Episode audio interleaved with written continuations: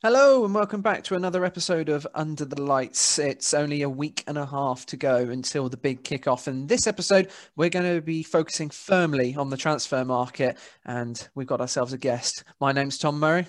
My name's Callum Wilson, and this is Under the Lights.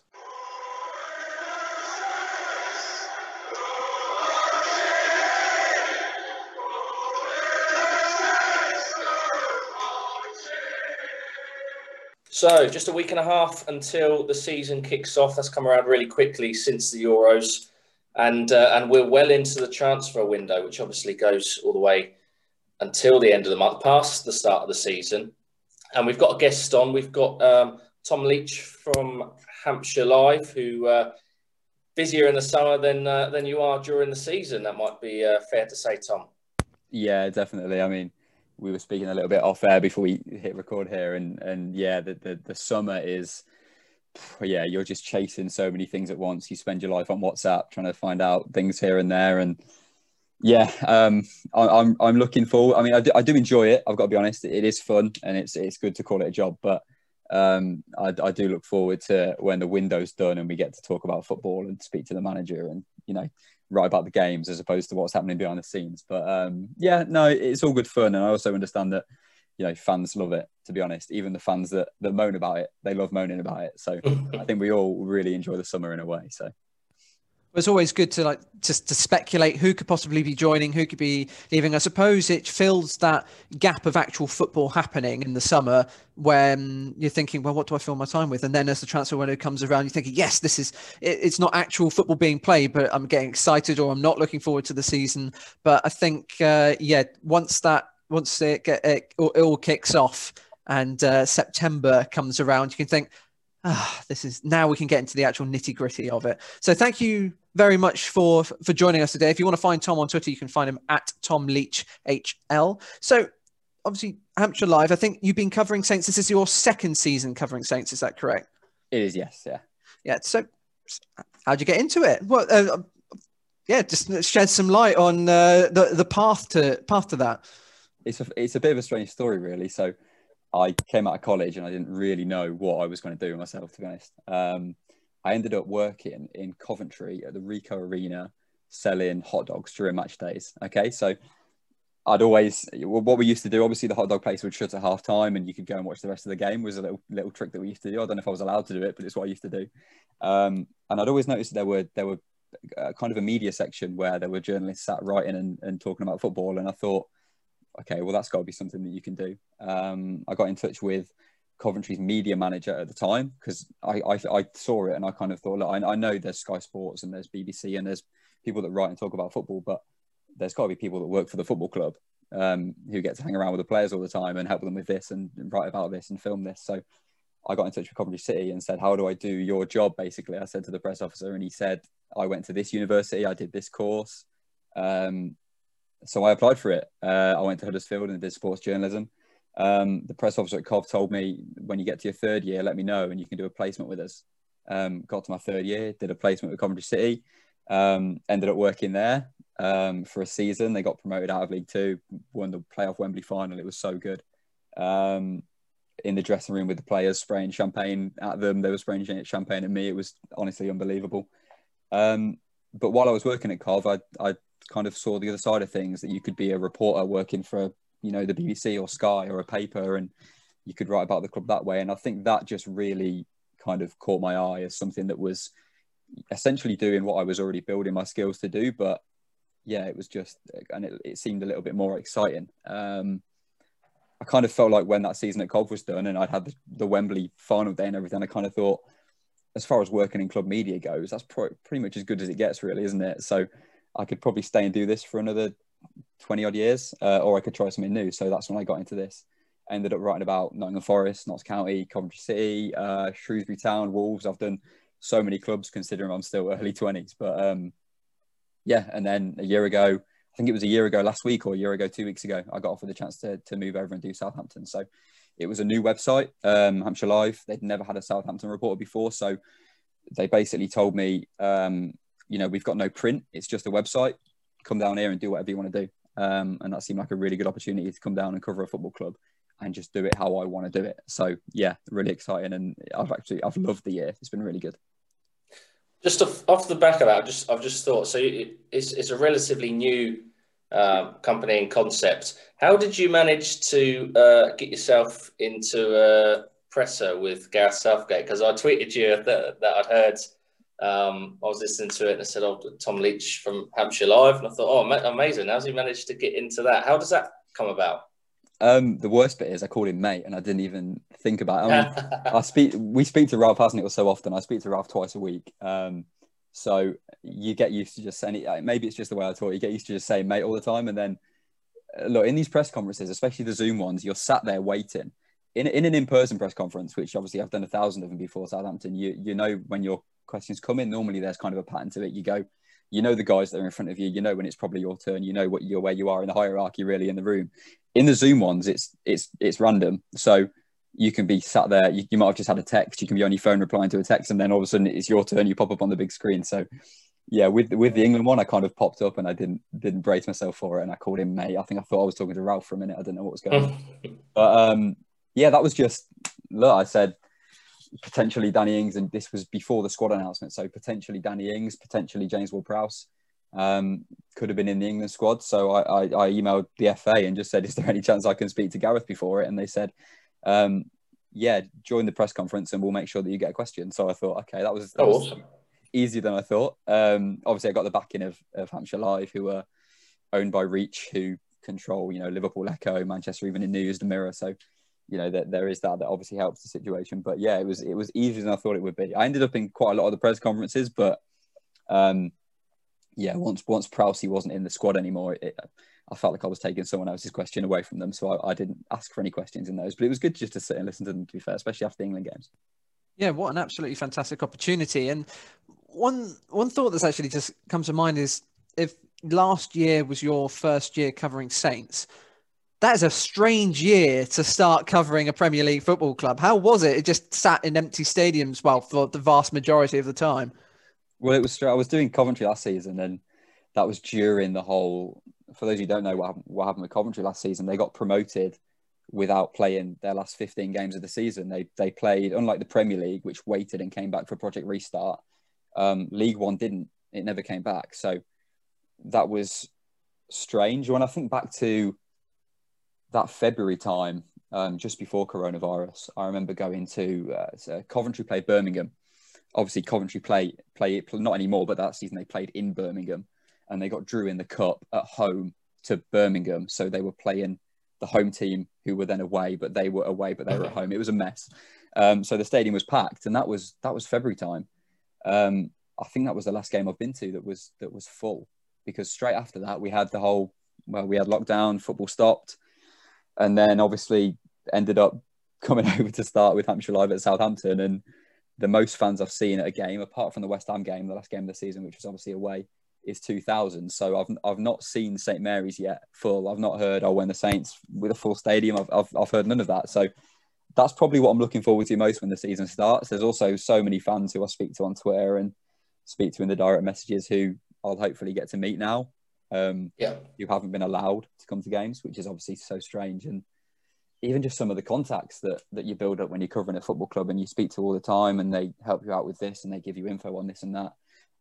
I've never met a lot of them, which is just so strange because it's just it's probably been the strangest introduction to a club you could ever imagine because you know I mentioned at the start of the podcast all the different clubs I've covered you you go to the games you go to the youth games you get to meet people that's how you build the contacts you speak to them you get to know them I've had to do it all kind of virtually which has been really strange. Um, so I guess it's probably made the process a lot slower. I'm probably not getting as many stories as I normally would at this point um, covering a club. But yeah, I guess you just got I've just had to kind of do what I can in a way. As You know, everyone's in the same position as well, though, mm-hmm. Tom. Um, just, I just wanted to ask you for, for our listeners, because we see the kind of end product of what a journalist does. We see when transfer rumours come about, uh, a tweet that might come out, when you're confident or semi-confident that something is is sort of legitimate. We're just wondering if you could give us an, an idea of the process that leads up to that. You know, when do things gather pace? When do you maybe first hear about them? Are there? Do you have to wait until a certain source or sources, which you don't have to disclose, obviously, uh, sort of give you the the heads up and maybe maybe an example of ones that you've done before it doesn't have to be with Southampton, can be with, with previous clubs where you've maybe heard something and got onto it early and it either has or hasn't come to fruition because I'm sure you constantly see names being thrown around here, there, and everywhere, and by some journalists, sometimes they're uh, complete rubbish, but sometimes there's real traction behind it. Yeah, it's it's a lot of double sourcing in a way. So you know, you build up these contact, but you, you end up with a load of contacts basically, and you obviously by speaking to them and seeing what comes to fruition over time, you know which ones are more trustworthy than others, and you, you, do hear a lot of names and a lot of them never come to anything. That's that's definitely true. Um, I guess just double sourcing has been the thing that I've always kind of stuck by. You know, if you hear it from more than one place, you can normally, you know, you start to. You, I, you, I guess you get a gut feeling with a lot of stories. You know that one adds up. That makes sense from what Ralph's told me with this. And there's also three or four people now who are talking about this who are all, you know, quite well connected. Um, most stories that I don't think people realize, most stories are checked with the club. That's not so much just me. That's just in general. That's that's me using examples from covering Coventry or Wolves or Shrewsbury. You know, you can always check these things with people. Um, at the end of the day, the club. I guess one of the one of the challenges of the transfer window and one of the reasons I don't like it that much personally, and I know there's some journalists who love it and it's their bread and butter and they can't wait for the summer to come around. Um, ultimately, the club don't want a lot of these names that are out there to be out there too early because we heard Ralph speak a little bit last season about players who they are looking at and they're making progress with, their name gets out there, and then all of a sudden there's another club involved because their name's got out there, and clubs that maybe didn't realise that player was was available, they're now interested, and it's it's clubs that Southampton can't compete with. So sometimes in this job, you even find out you even find out names of players who you you don't really want to put out there because potentially that could that could ruin things, and you don't want to do that. At the end of the day, when you cover a football club, especially in the position that I'm in, covering a, a football club for a local site um, you, you you do have the club's best interests at heart. So, I mean, you end up kind of being a supporter for the club in a weird way, even though you're you're not. You're you're in a professional environment. It's strange, but um, yeah. In terms of the fact that you see the finished article, it's normally been checked by source after source after source, and if I can't guarantee, if I can't confirm it, it doesn't go out. A good example is trialist story that I did today. Um, we might speak about him later on. I'm not too sure, but um, Abdul Abdul Malik, who's been released by Millwall. They tried really hard to keep him. He's been on trial pretty much here, there, and everywhere. Uh, linked with Arsenal, Watford.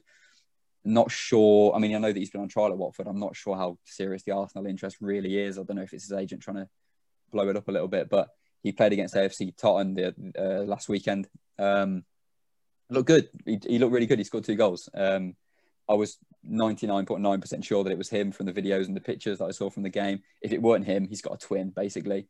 Um, that's something that one of his old managers said to me uh, when I sent him the picture over. Um, but I didn't run it until I had it confirmed, basically, that it definitely was him because I've got no interest in getting things wrong. Sometimes you can be the quickest one to it and you get it wrong, but it's always better to be, you know, even if you're fourth or fifth quickest, but you know it's right. And that's something that I think fans have probably seen a lot from me. A lot of, you know, as per this report, as I understand it, that report is true, as opposed to me breaking things first. Um, yeah, I'm definitely more keen on making sure that I get it right, even if I'm a little bit later. So hopefully that's given a little bit of insight, even if I've just probably waffled for quite a long time. and you and you'll and as you mentioned, when you're you're 99% sure, you'll just give your contact at the club a message or a call and just say, the guy's got the trialist one, as he was known, to um, AFC Tottenham, is it this guy? And if they give you the thumbs up, then then you you can run the story from there. Yeah, exactly. That's that's. I mean, sometimes there's stories where you're never going to get the thumbs up. I mean, a story that I broke um, last season was um, I'd basically had a tip off from a few different places during a game. Actually, I can't remember which game it was. Um, that that Ryan Bertrand had, had, been to see the club, and he told them that he wouldn't be signing that contract. Um, that's probably never going to get the thumbs up from the club themselves, as you can imagine, because it's quite a sensitive story. Um, but the contacts that it came from, very close to to the deal, and um, yeah, no reason they'd lie. Let me put it like that. There's no reason that they would that they would lie. So that's the kind of thing you're never going to get the thumbs up with. Um, but normally, I mean, things like a trialist. We spoke a little bit then about how um, you know sometimes you don't want to scupper a deal sometimes the club don't want people to know who the trialist is. But had he not played in that AFC Tottenham game, had he not been on camera scoring those goals, probably wouldn't have ran the story. But I guess he's out there now. It only takes someone who can get a picture of him and watch the video to see that it is clearly him. And well, now you've been uh, covering Saints for just over a year. You've been, very quickly become sort of a, a source of information. Um, so obviously, we've we've had quite a lot of interaction and excitement about this episode because it is very deep into the transfer window. There's a lot to discuss. Let's start with uh, the most recent signing, Tino Livramento. That one came about very, very quickly. But I think you wrote in an article this has actually been in the offing since about March, was it? Well, it's been look, the interest been there has been there for a long time. Um, and that's not just Southampton. There's been a lot of clubs who've been interested for a long time because his situation has been quite well publicised, really. Um, it became very clear to Chelsea, it seems, that he wasn't going to sign that new deal um, because the deal they offered him to stay was really good. Why wouldn't an 18 year old sign that at one of the, well, at the best football club in Europe at the minute? They won the Champions League. Um, it became pretty clear that him, there was also um, Myles Peart-Harris. There was also Lewis Bate. Uh, there was also Dynel Simeu as well, um, who's ended up at Southampton, um, who all have been turning down these deals lately. So it's kind of become clear that Chelsea are having a bit of a problem at the minute, convincing their academy kids that they're going to get football anytime soon. I think with, I think with Tino Livramento, there's obviously Reece James, who isn't old in any way. He's going to be in that position for a long time. Um, I noticed in the Southampton press release it said that Tino can play on the left. I mean, I don't know if he's done that that often. I looked on his, obviously, I've not seen much Chelsea under 18s football, um, but looking on his Transfermarkt, he's pretty much exclusively played on the right so far, it seems, um, since he kind of got to 16 onwards, um, be that right back or right wing. So he's probably going to be on the right. Um, so, you know, if Reece James is there, it's going to be a long old wait for him to play for Chelsea, or he's going to have to prove that he's pretty good out on loan somewhere. I think it's maybe the Jadon Sancho effect. It's maybe Jude Bellingham as well as having a bit of an impact on this, showing how young they can perform at, at, top levels. That's just making these academy players think to themselves, well, why can't I do it now? Especially if you've got, you know, Brighton, Southampton. I think Leipzig were mentioned, um, saying, you know, come over here, play here, and you can potentially be fighting for for first team opportunities straight away. He's going to be part of what is looking like it's going to be about a 22 to 25 man squad, and that's great for an 18 year old to be in that environment. He's been told that he won't be doing what Simeu is doing. He won't be going down to the to the 23s. Um, he can be with the first team group straight away. So, yeah, um, clearly really appealing for him. So it, it, the interest has been there for a long time, um, but it it has been a pretty whirlwind. I mean, what what day are we on now? Last kind of four days of it coming from near enough nothing to getting the deal done very quick, which is probably why there wasn't an awful lot of reports from all the different Southampton sources that you guys have about him really until it appeared because I got a tip off over the weekend. Um, it was actually during the game. I normally, I, for some reason, I get most of my tip offs during games for some reason. Um, that something exciting was happening, um, and the club were very happy about what they'd just done. And you kind of sit back and you think, right, so it's either this, that. Is it Ingsy? Is it, you know, Vestergaard? Is it a new deal for someone? Is it is it Brandon Williams? Because the last I heard on Brandon Williams was that it was kind of going nowhere at the minute. Um, Adam Armstrong, I know that Blackburn want a lot of money for him, um, probably more than Southampton can pay right now. Um, so I really didn't know what it would be, and I thought this is going to be an awful letdown if this is the new the new kit, and this is what I'm really excited about. So yeah, um, I knew something was coming, and then obviously Adrian's story at the Mail um, he's got brilliant Southampton connections. He uh, he kind of let the cat out of the bag, and then you know as, as, soon as I checked with a few sources, as soon as that story was out, it pretty much got the thumbs up from everywhere. So I knew we could run with it. Uh, and then you can start talking numbers and finding out you know the situations of the deal. So yeah, it's it, has been in the offer for a long time, but it still has been it still has kind of gone from zero to 100 pretty quick over the space of a weekend. I suppose that's going to be the case when you know they're so excited and want to keep it under wraps. They're thinking this is a major coup for the club. We don't want to let anyone have an inkling that brighton have been gazumped as it were because it looked as though brighton were going to seal the deal and a lot of clubs may have thought well that's that then he's pretty much nailed on to go there and then suddenly if a club's is going actually we've managed to persuade him, then you might start yourself a little bit of a bidding war if that gets out. So, does that spend the, um, spell the end for Yan Valery? I think that's a really interesting one. It's something I wrote about this morning. Um, look, all, all, we can. I've not asked any questions about Yan Valery um, since since Livramento w- was confirmed, but all we can look at is what Ralph said earlier on in pre-season. Um, he kind of said he wants Lamina, he wants Long, he wants Valery, he wants Obafemi because he needs a big squad. Um, I think it'd be strange now if you let him go. I know there's there's people like Jake Vokins who have gone and Kayne Ramsay who have gone, but that's for their own development. Um, if Valery's ever going to be ready, he's probably going to be ready quite soon. Um, so I think it'd be strange if they let him go now because it'd shrink the squad by one. Um, but yeah, as you say, I mean, I think it's going to be something they'll discuss over the next month um, whether they let him go out on loan again. Um, for me, I think Birmingham City seemed. I think Southampton picked their loan clubs really well. Um, I think they've picked Daniel N'Lundulu's club really well. Um, I know Vokins. I know Jake was Jake was really excited about going to Scotland. Um, to most, I think to most English fans, they think, oh, he's gone to Scotland, but he was really excited about Scotland because the standard isn't poor at all. Um, and you've got Celtic, you've got Rangers, you've got full stadiums up there. It's going to be really good for him. Um, it's a shame about his injury, but his surgery, I'm told yesterday, it, it, went really well. So hopefully he'll be back soon. But I think they normally pick their loan clubs really well. I don't think Birmingham was that that good a pick for Yan Valery. I think they could probably do probably have found one better there. But ultimately, you never really know who the offers are going to be. But when that happened in January, it, it just seemed so hectic with the fullbacks of what was going to happen. I, I spoke to Ralph, and it was a case of no fullbacks are going to leave. Um, then Vokins left, and then there was a then there was a fullback coming in, and then that was Brandon Williams, and then that didn't happen. United basically said no late on in the window. Southampton was scrambling for, for someone else. Um, I got told on deadline day, Yan Valery does not leave unless we get a fullback. Yan Valery left. We didn't get a fullback. So I, I, think it was just a chaotic last week of the transfer window. And hopefully something they've, they've learned from. And I'm sure, I'm sure it is something they've learned from. I think, I think the club are actually very, very good in that, um, in that field um, with, with the limited budgets they've got and the, and the kind of restraints they're put under. Um, I think Valery has got, I spoke to um, uh, Radhi Jaidi recently about some of the young players because he knows them better than anybody. Um, he's a really good person to speak to if you want some insight on, on, the younger players. And he thinks Valery's got what it takes. He thinks Vokins has too. He thinks they're players who maybe it will take a few more years to develop. We've got Livramento, who's very close to first team level at 18. Not everyone can be like that. Like Tella, I think a lot of people forget that Tella's 22 now. And I know he's had his injury, but you know, he's a player who's really going to be at, at, the level at about 24, 23 um, to really make a big impression in the Premier League. It might take Vokins to that point. It might take Valery to that point.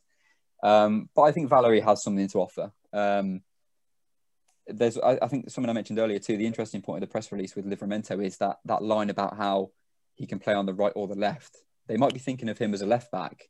I don't know what Ralph's got in his head at the moment with Livramento. Maybe they're thinking of him as a left back cover and Valery will stay as the right back cover, or they'll both cover both. Um, it'll be interesting to see. But I think, well, we know a decision will be made this month as to whether he stays or goes. But I think what's interesting if they decide to let him go, will it be loan or permanent? Because I think if he goes out on loan again, I'm not too sure how he can find a way back, especially if Livramento does so well. Look, Kyle Walker Peters is going to be here for a long time. We know that, and we know how good he is. So, yeah. And then there's obviously he played as a number ten against Liverpool at one point last season, and he looked he looked all right in that position. I'm sure you'd agree. He looked quite good. Maybe there's that. I don't know. Um, yeah, I think we'll have to see over the next kind of three weeks. It's an interesting point you make, and it's just something I've jotted down here because it's it's obvious in terms of the squad and the talk for the numerous transfer windows that we've been light in the fullback department for both sides, and with the the likes of Brandon Williams, Nico Williams, we've been looking at. We got Perraud in as a direct replacement, first team left back uh, when Bertrand left. We've got Kyle Walker Peters.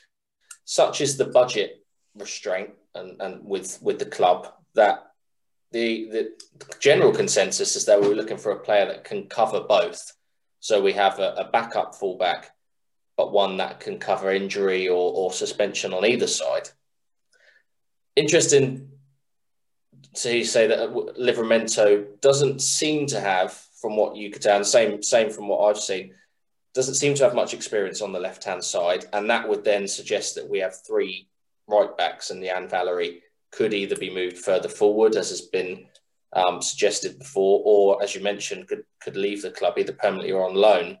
Um, the other side of things, I guess, is although ideally they'd like a player who has already played on the left and the right, when the opportunity comes up to get someone like Livramento, and it's been touted that he's one of the prime targets for Hasenhüttl, and the manager was a big reason in why he came, then that not scuppers plans, but Ralph's very much about coaching and teaching young players and developing them. And if he has assets that he sees in Livramento to to have him play on maybe either side, um, then that's that's an interesting one. I mean, Carl Walker Peters could be someone that he could see filling in over at left back if need be and playing Livramento on the right. Um, just just before we move on from from the, the fullback discussion, there's a lot of talk about the reason why we ended up pipping Brighton um, was because they weren't too sure on, on the buyback clause that Chelsea wanted to put in. And we've heard some numbers flying around, anywhere between 25 and 40 million. Do you have any tips or any, you know, and, and you don't have to be completely sure on this, but have you heard anything in terms of what, what the agreement is in terms of a, a fee if uh, if that was included? It, it is a number. I know that it's not a percentage or anything, or there's, there's nothing that changes the number. I think it is one in, one specific number. I've not been told what the number is. The only thing I've been told on that is that it is a very high multiple of the five that they've spent on him, and it was a number that. I mean, obviously, look, they were always gonna. They don't. No one wants to put that in a deal. Ideally, you wouldn't have that in a deal, and then you can negotiate your own price if Chelsea want it back. But the only thing I've been told is that it is a number that once they saw it, they kind of didn't hesitate. They thought, okay, that's fine. You know, it's, it's a big number. It's a lot more than the 25 um, that's around. But I've also noticed that where that 25 has been mentioned, it's always been mentioned as above 25, which I know doesn't narrow it down a lot because there's a lot of numbers above 25. Um, but it's it's a long way above 25. Um, I don't think we're going as far as 50. I think the club would have probably shouted about it quite a lot if it was that high. Um, but you can probably imagine it's between those two um, and, and a lot more than 25. It, it's a number that they didn't hesitate at when they saw it. Just while we're talking about fullbacks too, um, I've just seen it's just been confirmed that Will Ferry signed a new deal. Um, he's someone that during January, Ralph said the club are really looking to move to be a left back. Um, he's played a lot of games at left wing back for the for Saints B. So whether he's someone who steps in, new deal, obviously a lot of faith in him. Um, I, have heard nothing about him going out on loan, um, and they normally announce those those two together. But whether he will, um, there's always going to be interesting players like that. So whether he goes somewhere in League Two or League One, maybe.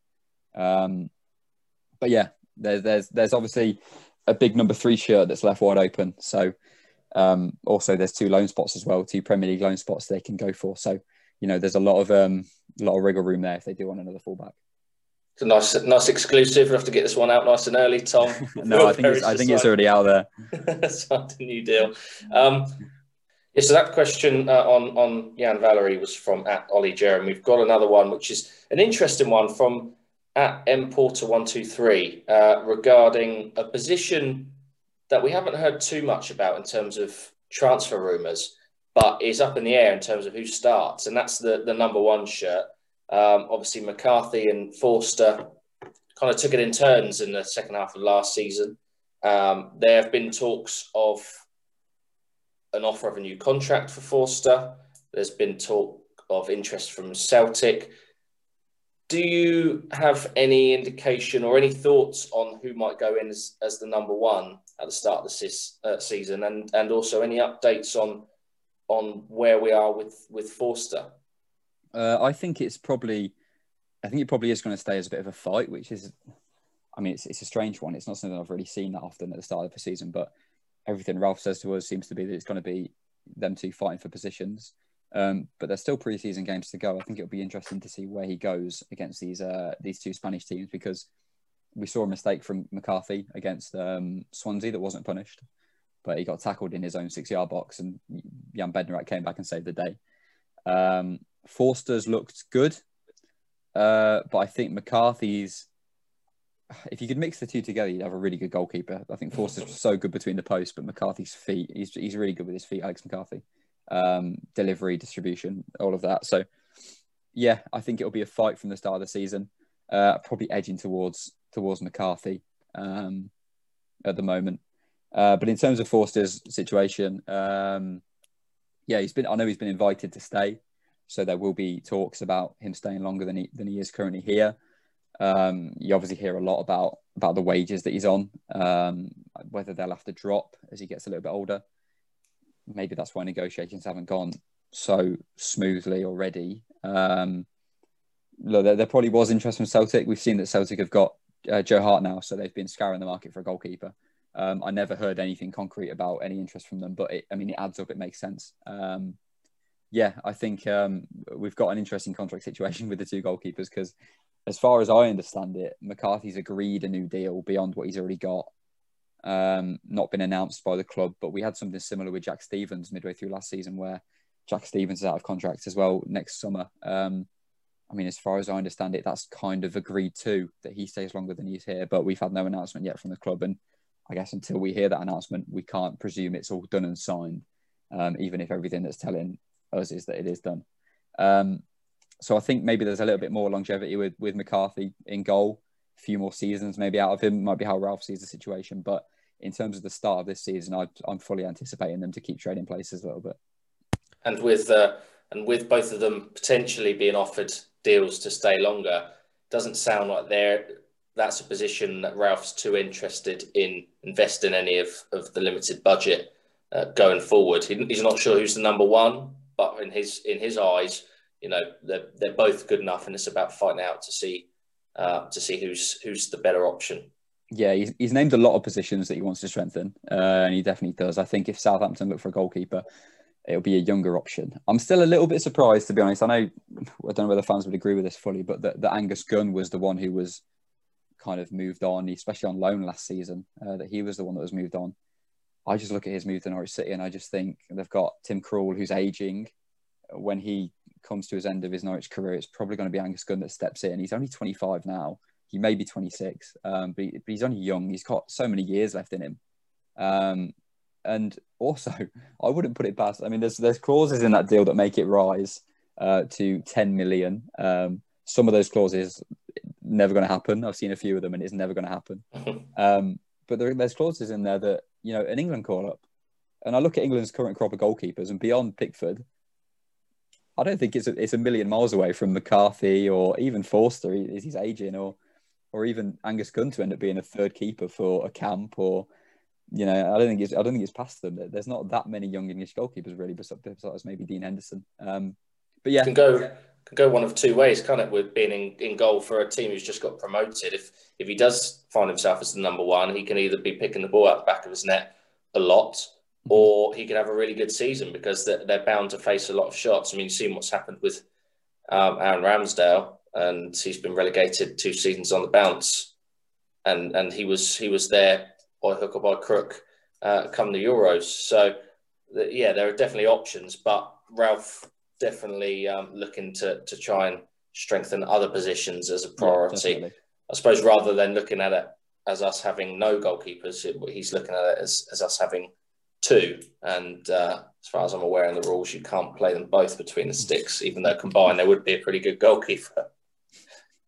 Um, let's let's change lanes a little bit because uh, um, we might not have to go into uh, one of these players uh, for too long because I'm sure Ralph's had enough of hearing about it from the likes of you guys, and I'm sure you have as well. Um, but in terms of players that the fans and the club don't want to lose, but have they're both differing. I mean, one more recently is James Ward-Prowse and the rejected uh, initial bid, we believe to be about 25 million from Aston Villa.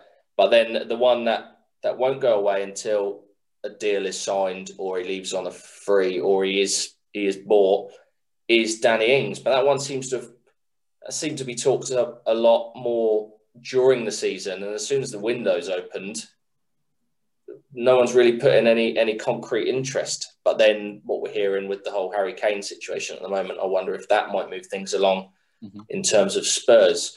Uh, what what are your brief thoughts on on both of those situations. And I imagine with Danny Ings, we don't really want to go into it for too long because it's uh, we're all repeating ourselves, aren't we? No, well, look, I think you can learn a lot from the way the market is at the moment by the way that that Ralph talks about Adam Armstrong. So you've got a player there who has a year left on his deal. He's worth a lot of money. Um, but that's the only thing that clubs don't have at the minute is money. Um, so no one's prepared to pay the fee that Blackburn think he's worth. Um, that leaves him unable to move, unable to leave. So he runs down his contract, then he leaves for free. Um, you could pretty much say exactly the same there about Danny Ings, but just swap some words in there. Um, you know, he's got a year left on his deal.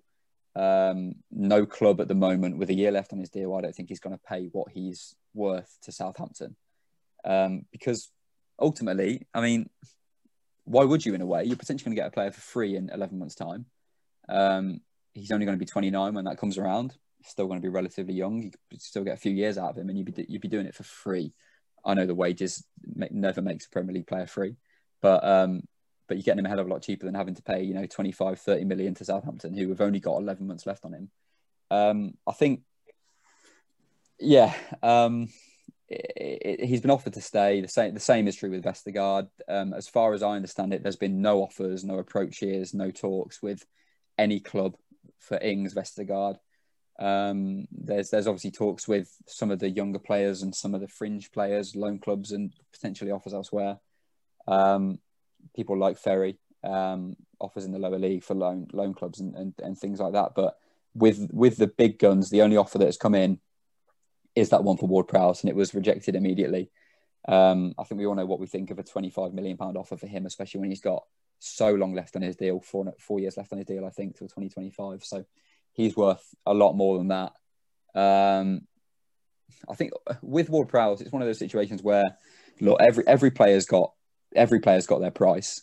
Um, there's no player in world football who you couldn't buy if you put enough money on the table it is. I think it is just a case that I don't think there's anybody in the Premier League this summer who probably has enough money, besides maybe Manchester City or any of the real big clubs, to really buy out James Ward-Prowse and get him out of his deal. Um, he's just so important to Southampton. I said this on on um, on another podcast a few weeks ago about James Ward-Prowse, and the, the best way I can describe how important he is to Southampton is after that defeat against Leicester City uh, at Wembley in the FA Cup semi-final he and Ralph stood on the pitch for maybe 40 minutes after the game. We were sat with our laptops ready, waiting for the press conference, and we were like, "We, we want to go home. Come on, Ralph." He was stood out on the pitch with James Ward-Prowse for about 40 minutes after the game, going through everything. I mean, I don't know what they were talking about, but they were talking for a long time, and it, it was it looked like a pretty intense debate about what went wrong. Um, that's how important he is. Uh, we've seen the pictures from from the Liberty Stadium stadium of him sat on the bench watching the game. Um, he's like one of the coaches, and he's he's 26 years old um, and he's the club captain. He's so important. He's he's the most important player at the club, and it would take honestly an astronomical bid for Southampton to ever change their tune on that. Um, the difference you got with the other guys is they've only got 11 months left on their deal, so you know it, it, it comes to a point where you have to make a business decision of how much 11 months of that. If you don't think he's going to sign, how much you think 11 months of him is is worth. Um, but you know the noises we've always heard is that there's confidence that they'll sign. Um, more so with Danny Ings, I think there's confidence that he'll sign because he's he's got a pretty good gig here. He's on a lot of money. He's been offered a big deal, um, and he's been offered a big deal where he can stay, you know, where he's from, play for a Premier League club, banging a lot of goals. He's going to play 90 minutes every week, so there's confidence there. Um, but obviously, until we see a pen touching the paper, anything can happen. It's interesting to with with Danny Ings the, the talk has been that obviously he loves it here, and the only reason he would leave is to go to a real big club to win some trophies. We're talking of Man City Man United, someone in the top four. Right now, they seem to be interested in in other players. Obviously, Man City have an invested interest in in Kane. They also have an interest in Grealish. You just wonder if once one of those deals go through, if there could if it could suddenly kind of liven up a bit, and especially, you know, if Grealish went and Aston Villa suddenly had 100 million pounds and were really serious about James Ward-Prowse, how much of that might they offer? If Harry Kane w- went to Man City and Spurs suddenly had a lot of money, you know, I'm hearing that Kane's uh, that that Ings, you know, potentially wouldn't be too interested in, in playing in the um, Europa Conference as it is, but I, I you, know, you, you never know. Once you know, money money can talk. So, uh, but Saints put on a, a, a great deal. So it, it, it, seems like with Ings, it might be a case that I mean, Man United don't. They seem pretty content with the striking options they've got. Man City are after someone else. It might be that, and Ralph has said it. We're, we're quite, you know, we're he'll be here next season, whether he signed a contract or, or not. And it might get to the end of, of that season, and one of the bigger clubs says, you know what, we might as well take him on a free, pay his wages, and he's an option for us. But the but it all seems to hinge on on Man City in, in a way, because I think if those deals go through, the money suddenly is flying through uh, at, clubs like Tottenham and like Aston Villa.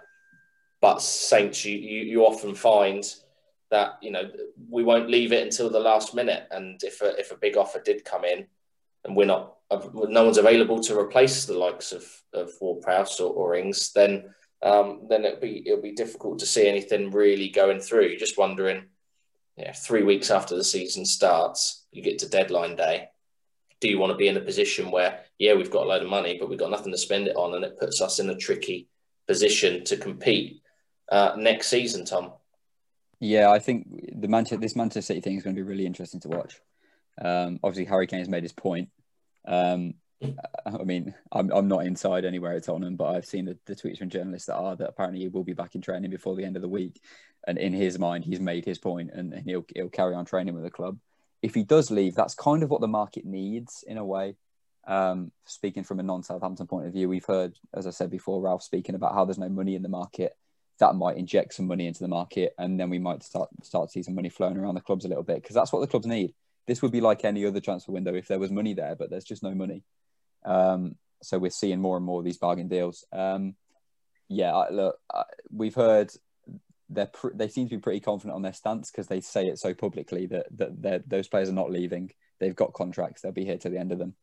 Um, I think it definitely is, as you say, more of a case of if things Vestergaard are going to leave, it will probably be in 11 months' time as opposed to this summer.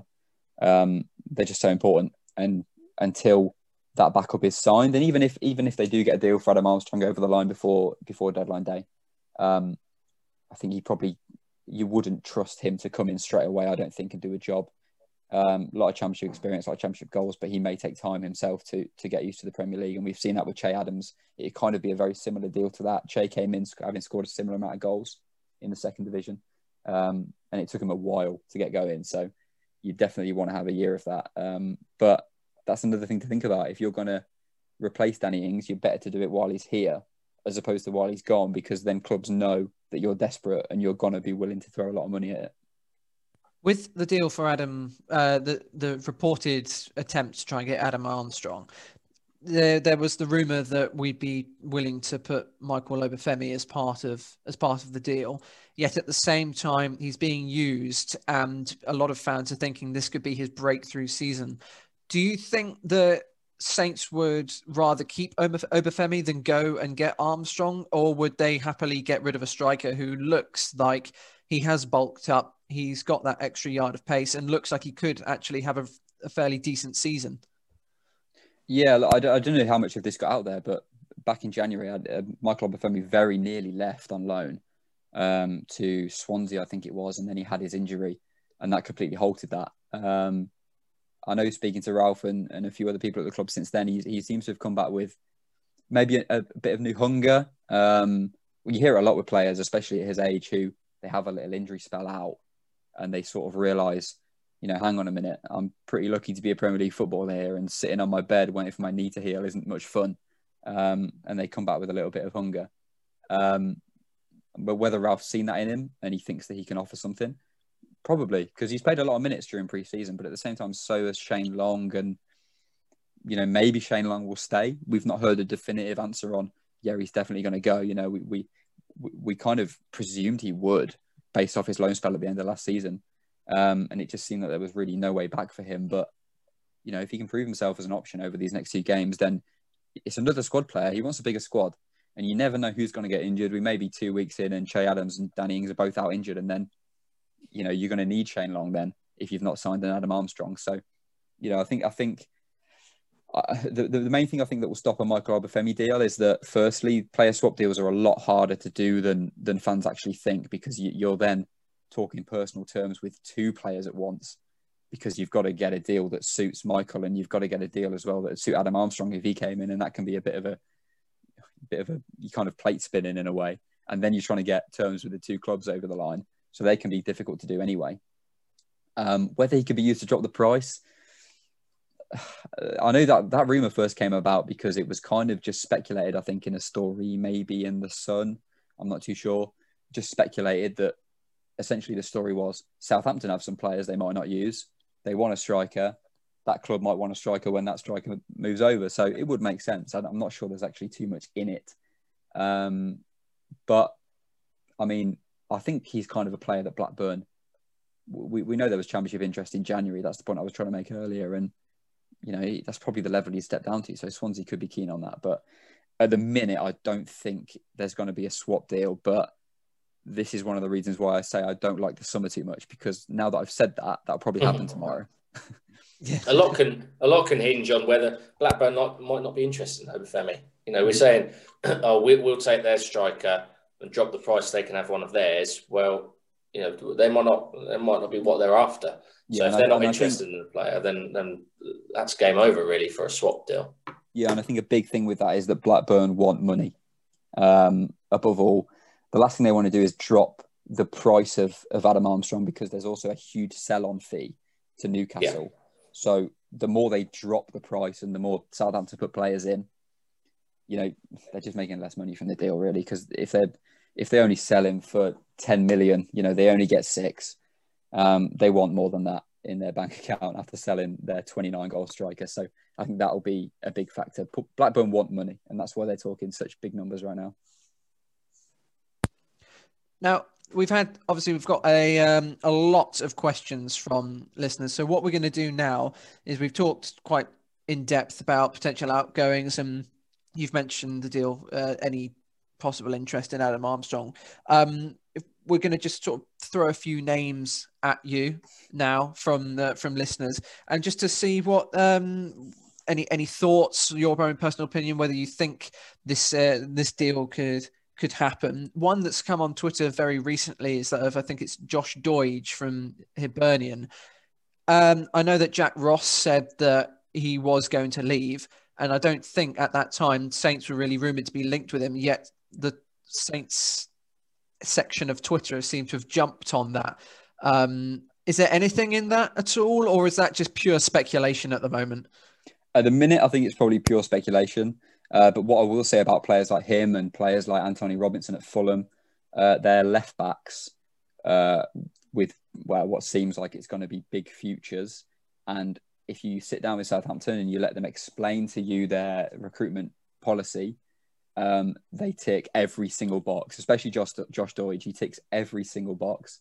Uh, I know that Southampton, um, during the latter few months of last season, uh, they had quite a lot of left backs on, on trial with the 23s, um, similar ages to Josh Doig. Um, one name completely is gone out of my head, but he was a Leicester City youngster. Uh, another one was Sean Rogan from Lincoln. Uh, and there was a few others, I think. So they were 18, 19 year olds. Um, Josh Doig is a 19 year old who it seems is going to be up for grabs for less than 5 million this summer. I think there was a Watford bid reported of 1.5 million that has made the Hibs chairman lose his head because um, that's just not enough money. Um, but he's probably available for quite cheap, and he's probably just a player that's excited a lot of fans because he fits the profile. I did a story um, probably a week ago. Some of the left backs that do fit the profile um, didn't even think of putting Tino Livramento in at the time because I thought he can't play on the left. Um, but it seems from that statement that maybe Josh Doig or Robinson or someone like that won't happen even if the three shirt is there, um, maybe won't happen if if if Livramento is going to going to tick both boxes. That three shirt keeps uh, keeps cropping up though, doesn't it? It was it's strange. It's not been given to anyone mm. yet. It's um, it, I think a lot of it, like you said, sometimes a deal that makes sense from a fan's point of view, from what we know, can can crop up and not have anything behind it. But a lot of fans can think, you know what, he is a really good player they only want five million. We know that we're not looking to spend anything over 10. It all kind of makes sense. People start talking about it and it becomes a, a rumor in, in quotation marks. Josh Doig is, is one of those that's come up. And thanks to Stuart the Knight for asking that one. Another one that always seems to come up. Well, I'll throw both these names at you because um, they they've come up. One's come up this this window uh, because of he's available apparently for that kind of fee. Uh, the second has come up pretty much ever since Ralph has, has joined us because of his connection. Um, DSB Sports Media has asked about Thomas Delaney at Borussia Dortmund, and then Sam Douthwaite has asked about Ademola Lookman, who is that player that Ralph obviously had uh, previously at Leipzig, and and both apparently available within budget. Um, but I've gone quiet recently. Of briefly, what do, what do you do? You think those are, are options for the club? I know they've been talking about central midfield as a position that we want to strengthen. Yeah, well, firstly, Lookman, I don't think. I think there's just too, there's too much competition already in that area that Lookman would be stepping into the squad with. If you're going to spend money, I don't think Southampton will sign any number tens um, between now and August. When you list the players in that position, there's already so many. I know there was interest in um, in bringing Minamino back. Um, that was more of a that was during the kind of latter loan meetings with Liverpool where they speak about his progress. The question was kind of floated, you know, does he fancy coming back next season? Because we, we're quite happy with, with what we've seen, and we think he can do a lot more with us than he's done. Um, so that question was floated, and Liverpool kind of uh, pushed that one back. I think that started the speculation that that Southampton wanted a winger, but I'm not. I, I can't picture them signing a winger because I mean, there's just so there's already quite a good crop of wingers. What you're going to do with Stuart Armstrong and Nathan Tella, and then you've got you know Redmond, and then Elyounoussi been given a second chance, and you know you've then even got Djenepo, who I know Ralph says he might be a left back, but I think we think we'd all like him a little bit further up the pitch, uh, where he can be a little bit more dangerous. Um, there's just too many players in that position. On Thomas Delaney, um, he's a name who I can't find anything out about um, to the point where I I think in one of the latter press conferences last season, I just said to Ralph, Ralph, I'm going to name a name, Thomas Delaney. Um, he just said that's not a position we're looking at. Um, he didn't say no to Delaney. He just said no to a central midfielder. Now, that was when he thought that Mario Lemina would be coming back, and he thought Lemina would stay. Uh, they tried to keep Lemina. Lemina made very clear um, with his actions that he wanted to go, uh, so he went. Uh, and now, yeah, we've got we've got three central midfielders, four if you include um, Stuart Armstrong, who probably we'd all prefer again to be a little bit further up the pitch. So, yeah, I think there probably is going to be. I think the two positions they'll look for now will probably be a central midfielder and a striker. Uh, I'd say they're the two big boxes to tick. Um, and yeah, Delaney's been on holiday with Jannik Vestergaard and they've been chilling in the pool together. So, you know, who knows? Um, but as I say, it's, it's not something I've heard is happening. But, you know, he, he once again, that's another player that ticks quite a lot of the boxes. On the uh, the striker position, another name that's been cropped up and has been asked is uh, Kolo Muani, and I think I saw on uh, on Twitter the other day he has a ridiculous amount of representatives, and that should be could be a deal to stay well away from. Um, that one has cropped up a couple of times this window. Is is there anything on that? Uh, it doesn't seem to be by the shaking of your head. It's sort of like shut that one down straight away. No, it's not. It's not one I've actually heard anything on. Uh, look, one of the big things that I've I've learned doing this job is that when I used to here's a little anecdote for you that might sum it up perfectly. When I used to work at Coventry City, oh, I'm not sure if I can actually say this. I, will I'll, I'll, okay, I'll, I'll twist it a little bit so that you, you get the gist of the story, but I don't reveal too much. So, we, I used to sit on a desk that was quite close to the, um, to the head of recruitment, um, and the amount of phone calls that they would have with players, not players, with players' agents, uh, with manage former managers of players. It was constant. They, there was there's so many, and this is a football club who at the time we were in League Two. So many players on their on their list um, to the point where sometimes it's just we'll give him a call. We'll ask one of his former managers, is he any good? No, okay, cross that one off the list. There's so many players on that list that I think a lot of these names that we hear sometimes maybe it's just that. Maybe it's just you know, oh, hang on, that that striker's 19 that striker's done this last season. Wonder, if he's available. You, you, you, check it, you test the waters, and then other other better players are further up the list, and you go somewhere with that, and you never think about that player again. But all it takes is one person on the other end of the phone to, to tip that to a journalist, and all of a sudden, oh, Southampton are looking at him. Um, I'm not saying that's the case with this specific player, um, but it's not a player I've heard really anything about. Um, but I think there's probably so many players on, especially a Premier League club, when you look at the size of the recruitment department at Southampton, and they recruited this summer uh, with even more uh, analysts to help the recruitment department. So the amount of players they must go through over a weekly basis, and probably a few phone calls to different clubs here and there, you could probably report two or three new players every single day if you if you were on the inside. Well, thanks thanks for that one, um, Eddie SFC. Sounds like one that probably won't come about, although, like Tom said, typical uh, to, to to rule something out. But so many players on a list for a particular position, and there will be obviously a preference, and, and it sounds like you know Adam Armstrong is, is probably near the top of that list, and then if I guess if you can't get one, then you've got Plan B and Plan C, and that, certainly sounded like that was the case when we were trying to get that fullback cover, certainly in January, uh, potentially in the summer before as well, and it never came about, and we ended up with Minamino who's the winger. But um, th- those are those are the the names that we've received um, just just from from listeners, and and just wanted to get your thoughts on them. Um, you mentioned about getting back to St Mary's and how you're looking forward to seeing crowds and everything like that. Sort of the first real chance for many fans is uh, is tomorrow night as we record this. It's Tuesday night. We've got Levante, of course. We, have then got um, Bilbao on Saturday. Tomorrow, pre-season at St Mary's, it's always quite similar. Well, there's always a camp somewhere. There are always a lot of away games, and then usually there's one, maybe two games a week before, ten days before the season starts, where fans get the chance for the first time. Usually, it's only a, a month or six weeks since they've been able to get in the stadium, and and um, they're thirsty for more. For a lot of fans, it's been a, a bloody lot longer than that.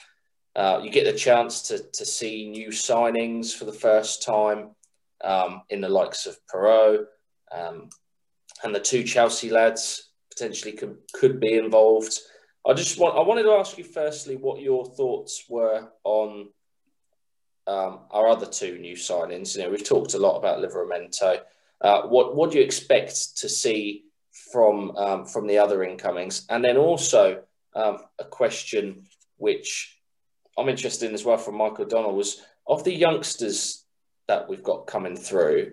And you and you did mention, you know, spoken to the likes of Radhi Jaidi, and we've mentioned a few that are maybe early twenties, like the Tellas and, and those sorts of players. But is there is there a name or two that you you'd maybe say sort of watch this space and that might be in and around the squad um, this season? Yeah. So firstly, on the on the two uh, other new signings, so we've got Perraud who looks quite strong so far. Really, I think it's easy to forget that he's he's only 23. Uh, he could still be playing for Saints B if he wanted to. Um, he looks good. To be honest, good going forward and good good defensively too. Um, he's not by any means been exceptional so far. Um, but one thing I will say about him is that throughout the deal to sign him, um, got some really good information from from contacts on his side that was saying that he flew off to Greece and had a training camp, uh, basically with the instruction to his personal trainer being, "Get me ready for the Premier League." Um, so what we've got there is a player who really wants it. Um, yeah, I think he's a player who also hasn't really played 90 minutes yet in pre-season. So, you know, over the two games now, hopefully he will. I'm probably ex- I'm, I'm, expecting a little bit more of a serious, you know, starting 11 and a, a, a game really from the next two, because um, they're probably going to be tweet- treated like like competitive games, um, whereas the other ones have been about getting minutes in the tank. Uh, um, don't expect to see him. I don't think uh, in the two friendlies. He'll be with Saints B. Uh, he may well play tonight. Uh, we're recording this, as you said, on, on Tuesday night, and, and Southampton B got a friendly tonight against Salisbury. I think it is. Um, he may well play tonight. He didn't play against Totton. Uh, that was uh, Lancashire around Wood Tizard with the two at the back. Um, so whether he'll play in that game, maybe, but I wouldn't expect to see him in the first team. Although Livramento has been told he's first team, Simeu has been told he's going to be first team soon, but not right now. Um, the, the other then, question was just about the youth, and I'll bring up a tweet that you did uh, just 24 hours ago about how Southampton could could put a pretty handy starting 11 uh, of under 23s together. Sort of, uh, yeah, of, of, of, those kind of players and, and maybe the youngsters that we've not heard an awful lot about. Have you got any uh, tips, in your opinion, for, for players that could really come through in this season. Yeah, I think a lot of the players on that on that tour I did, most people have probably heard a lot about already. Um, so maybe nothing new to hear me say that you know Nathan Tella is a very good footballer. Um, in terms of slightly younger ones, a player who probably would have played during this preseason uh, if it wasn't for the Olympics is Caleb Watts, who uh, I in my preseason preview, which um, those who have ordered it should be getting it pretty soon. Um, that, that Hampshire Live is sending out to, to everyone's houses. Um, he's the one I, I, speak about as being the one to watch over the next kind of 12 months to get a few more minutes under his belt. Um, just such a technically gifted player. Um, he's, he's bulked up a lot over the last kind of 18 months. Um, he looks even bigger now than he did against Shrewsbury, and that was only what six, seven months ago. Um, a game where he played against League One opposition, got a couple of nutmegs in there, a couple of really nice deliveries into the box. I think he played a big part in the goal too, Daniel N'Lundulu's goal. Um, so there's him. Uh, there's also Ryan Finnigan, who's been around the first team picture for a long time. Uh, he's been training with the first team pretty much for a year now. Um, he got on the pitch against Swansea for a little bit. There's him. And I think the reason I want to say him is because we know at the minute that we're a little bit light in the middle. Uh, we've lost Alex Jankewitz. Uh, and I think Finnigan's going to be the man who steps into that Jankewitz role as being, at the minute, he's, he's, he's fourth slash fifth choice central midfielder. So, um, yeah, there's also him. Uh, if we're going to get even younger, um, there's um, Pierce, who the club got from Warsaw, who looked really good, striker, uh, and Will Tizard too, club scholar of the year. He's a centre back, um, been with the club a long time. Um, he's hoping this season to be a pretty pretty regular player for Saints B. So he'll play alongside Simeu or Lancashire, depending on how much Ollie Lancashire plays. Um, and yeah, hopefully, if he can kick on, he might be rising with Simeu uh, into the first team um, in, in 12 months' time. It's really interesting. And whilst we're just sort of almost wrapping up the bit about transfers, I wanted to ask you potentially. Obviously, we've got we're recording on Tuesday. We've got about a week and a half until the game against Everton. Now, I don't want to be greedy because we've just announced a fairly decent signing, a bit of a, a bit of a coup. Is there anything to your knowledge potentially where you think that we could have another new face by the time Saints gear up against Everton? Well, look, I think we can learn a lot from what happened with Livramento. So we know that Southampton are, are how did Ralph word it? I think he said we've got our fingers in the market. I think he meant to say in pies is the saying, isn't it? But uh, he said you got fingers in the market. So there's loads of deals that they'll be they'll be, you know, on the edge of. Um, he says a lot about keeping our eyes open uh, because, you know, Livramento sums up perfectly that an opportunity that they think is going to pass them by can just all of a sudden swing in their favour, and then they can get that deal done. Um, that's probably the position that Southampton has sat at right now. Uh, there's probably a lot of deals that they're on the edge of, and all it takes is for one of them to slightly swing in their favour, and within 48 hours, you could see another player holding a Southampton shirt. So it's definitely possible that there could be more signings done before that first game. Uh, and I'm also expecting, uh, to be honest, August to, you know, liven up a little bit. We've not seen that much happen in general across the Premier League, apart from Villa uh, and the newly promoted clubs, who obviously, you know, they've not been as stung by the pandemic because they've just had a lot of money from the budget they're usually operating with in the championship. They just had a lot of money come into their bank from, from the promotion to the Premier League. So they've not been stung so badly. That's why you've seen Norwich make a lot of signings and Brentford, whose squad doesn't look brilliant, but they've at least made a few signings. Um, so besides them, there's not been that much activity. So we could end up seeing now pretty much a transfer window played out over four weeks um, between now and August, um, especially if, as we spoke about earlier, some money starts flying around from here and there for certain players. Um, but yeah, just take for those worrying that our deals aren't going to be done. I'd say just just take what happened with Livramento. Um, it only took hours for that deal to go from nothing is happening, nothing to expect, don't worry, to we're announcing a player tomorrow. So you know it, it can happen pretty quick. And I know you've you've been covering the club for um, a couple of years now, and, and obviously our listeners have been following the club for a long time. But Southampton have always been a club that have held their cards close to their chest when it comes to transfers. It's a lot of clubs you know of interest, you know things are going to potentially happen long before they do. The amount of times, Tom, that we've seen before where suddenly we're, we're releasing something from the club, and only only half an hour to an hour before have the rumours even started on on online.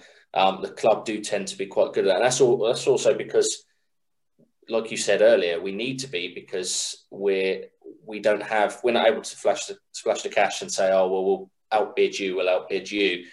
If if someone's available, you want to keep it to yourself, and and see where that goes. Um, just just before we we wrap this up, a couple of questions. I did just want to ask, um, as we were mentioning, some of those youth players that we're already well aware of. Will Smallbone is one of those, and always looked to be a central midfield option. Um, and then Ralph came in and, and often played him as in that sort of Stuart Armstrong right number 10 position. He's had a long injury. Um, Ollie was just asking on Twitter if you've got any update as to his progress and potentially where do you see him fitting in? Uh, is he a number 10 or could he be in the central midfield as, as a bit of backup if if we can't get anyone else? I think Ralph sees him as a 10, um, just from things he said last season. Uh, he's got that little bit of height that offers something just completely different in that number 10 position. You know, you can, it, it helps with McCarthy's distribution to have a taller player out there at times. Um, so I think he probably sees him as a number 10. Um, in terms of his injury, uh, obviously it's a long one. Uh, I think he's not far away. I know that much. And when it, I'm, I think it's September, October time was their their last kind of prediction, but that was early days. Um, he, it's one of the ones that we'll be asking about when when press conferences get get rolling again. Um, obviously, as you can imagine, at the minute, and I've, I've said earlier in this, earlier in the podcast that it's not something I particularly love, but so much of our time is taken up on transfers at the moment that things like that kind of go amiss. And unless you're getting like Jake Vokins, it was his was pretty clear you could chase it up because it was a surgery, and you know it's, it's important to update fans on that kind of thing. But Smallbone, I'd say probably September October time. And you say that when you are um, you know you've been you've been covering Saints. You almost feel a bit like you're invested, almost a bit like a fan yourself. I wanted to ask you your thoughts as a sort of neutral on the upcoming season because I know throughout the summer and still now, loads of people have been almost tearing their hair out thinking that we're nailed on for relegation. I know the form from January onwards last season doesn't help that. But from your perspective, as a neutral watching on, do you think it's that bad, or this is actually a decent squad that maybe just just overachieved significantly in that first half? I think it's. I don't think it's as bad as we're going down. Definitely not. Uh, I think that there's a lot of very good players in there. And I think there's also a lot of players in there who would really benefit from having the opportunity to do a good full preseason under the manager uh, a manager who we know works them hard.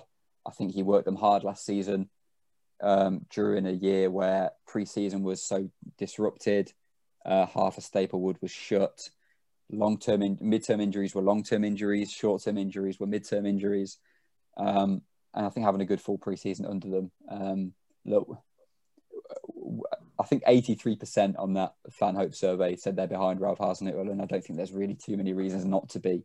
Um, people will say he's not got a plan B, but that's because his, he knows his plan A is so good when it does work. Um, the crop of players in terms of squad doesn't feel much bigger than it did last season after all the talk about getting a bigger squad, but there's still time to go. Um, and really, they only ever needed three or four players just to offer support in those key areas was all they really wanted to take them the next step forward. Um, I don't think it's as bad as relegation. I think I don't know if I'll be more nervous if they make an amazing start again, or less nervous knowing how the second half of last season went.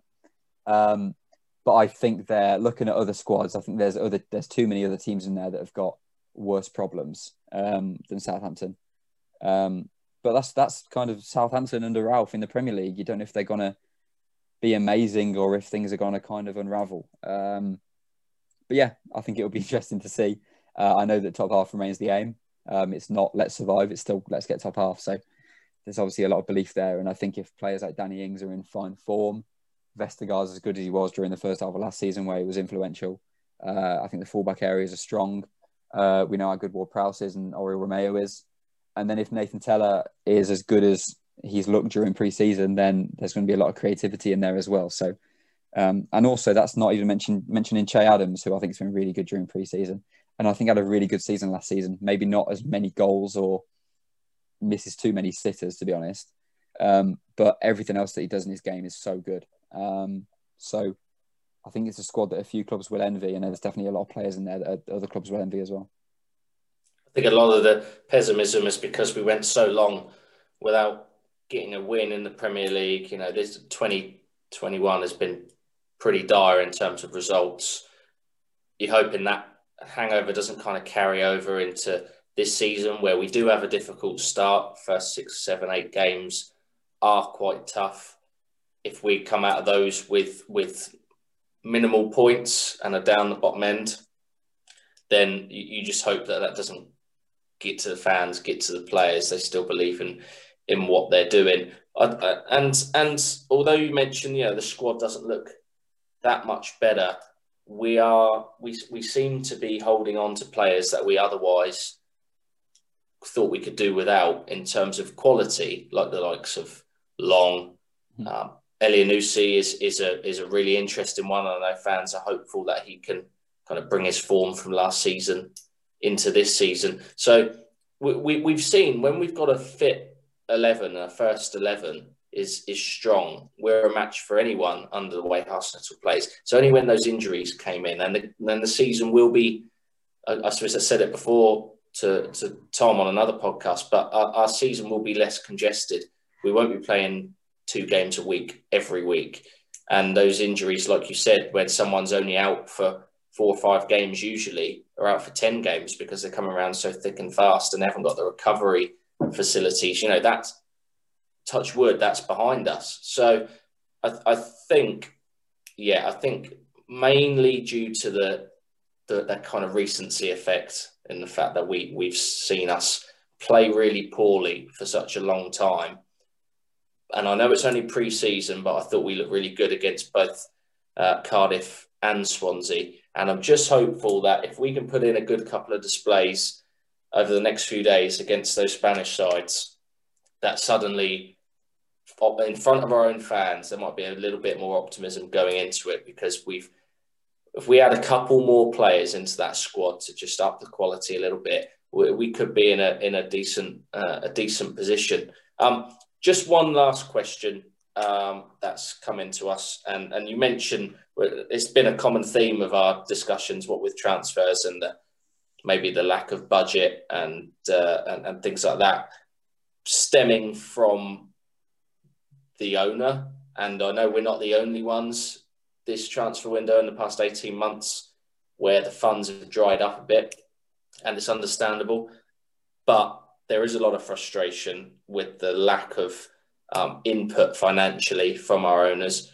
Uh, we've heard a lot of talk from within a club previously where it's, you know, we need to make money to spend money, and that's been the case for a few windows. Um, Josh on Twitter has just asked. There was talk, and it seems to have quietened down about potential sale of a club and new owners. And I don't think there's too much fresh information on it now. Um, and you know, don't need to ask you about your your thoughts on the current ownership and the regime because that wouldn't be fair. But what are your personal thoughts on maybe the the short term and long term future of the club? And do you think that there there could be a change of ownership and a, and a change of um, a strengthening, I suppose, of our financial position in future markets? Yeah, I think one thing that I always think this has been a thing for years, though, to be honest, um, with with football clubs, is just who would buy a football club. I mean, it's so difficult to make money. It's incredibly difficult to do it for a long time without hemming, um, without well, to be honest, pouring away cash. Um, what I will say about the current owner, uh, and this is what Southampton say on him, is that he doesn't take any money away from the club, and there are a lot of owners that do that. He doesn't take money away from the club. He lets the club continue. Um, he's put money into the club before, and he he lets them. You know, if they sell a player for a lot of money, he lets the club keep that to continue to operate, and it's and it's it's then allowed to be spent on not just players, but there's a lot of things that, that the club have to spend on, such as such as even just wages, um, improvements to St Mary's that are happening quite soon. Um, in terms of a sale, it's not something that I've heard anything about in, in any recent weeks or months. Um, I know what you say about the reports that were there before, but they seem to have quickly died out. Um, I've always been, I mean, I'm from covering Coventry City before. Um, I know how often names pop up and fans get excited, and then all of a sudden the name's gone, or the next thing you see that name in the newspaper doing something obscene, and all of a sudden he's not interested in the club anymore. And you know, what I will say about um, club sales and new owners is that it's very rarely the guy who goes to the newspaper and tells them that they're going to buy the club that buys the club. Um, quite often, the names that you hear about all over the place are not knuckling down and putting the money together and, and launching a bid for the club. They're normally too busy telling the newspapers that it's going to happen. Um, that's something I saw a lot with Coventry, not something I've seen with Southampton yet.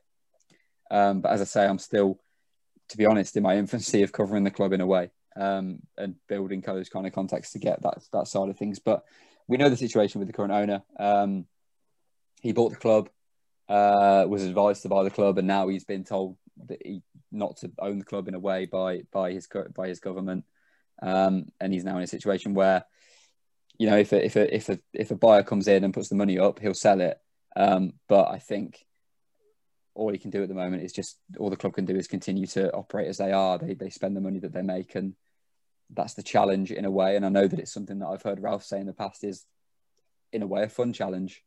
Um, it makes the the wins that they get and being top of the league even more rewarding for them. So, thank difficult, you. difficult time to uh, sell a club and buy a club at the moment Absolutely. with with everything that's that's going on. And interesting to speak to you as a Coventry fan because many moons ago.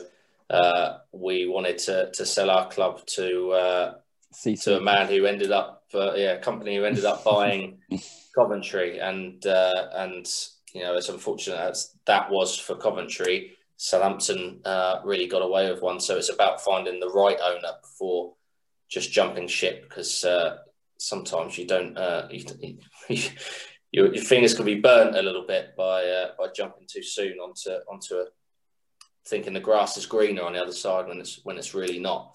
Um, We've kept you for long enough, Tom. We really appreciate you uh, coming on. I think our listeners will really appreciate during this this window um, and these uh, with only ten days until football comes to. Hopefully, this can um, can fill an hour or so of of, of their time. Uh, really good to hear some information, some great little insights on on players that have come in um, and and all those rumours that are flying about. And uh, and hopefully you uh, you enjoy this season even more than last season, with uh, it being a little bit more of a almost an introduction to Southampton Football Club in many ways, and you can see it for what it for what it really is. Hopefully, starting tomorrow uh, against Levante. So, thanks for coming on. Um, we do really appreciate it, and uh, and hopefully, we'll be in touch um, in the future. Yeah, brilliant. Thank you. Yeah, it really does feel like I've covered 38 training sessions so far. So it will be good to hopefully from tomorrow onwards start covering some games with a little bit of atmosphere. So yeah, really looking forward to it. Thank you so much for coming on, Tom. If you want to find Tom on Twitter, you can find him at Tom Leach HL. Uh, if you want to find the podcast on Twitter, you can find us at under underscore Saints. If you want to find myself, it's at T214 Murray. You can find me at Callum Wilson 21. Thank you very much for listening. Have a good evening.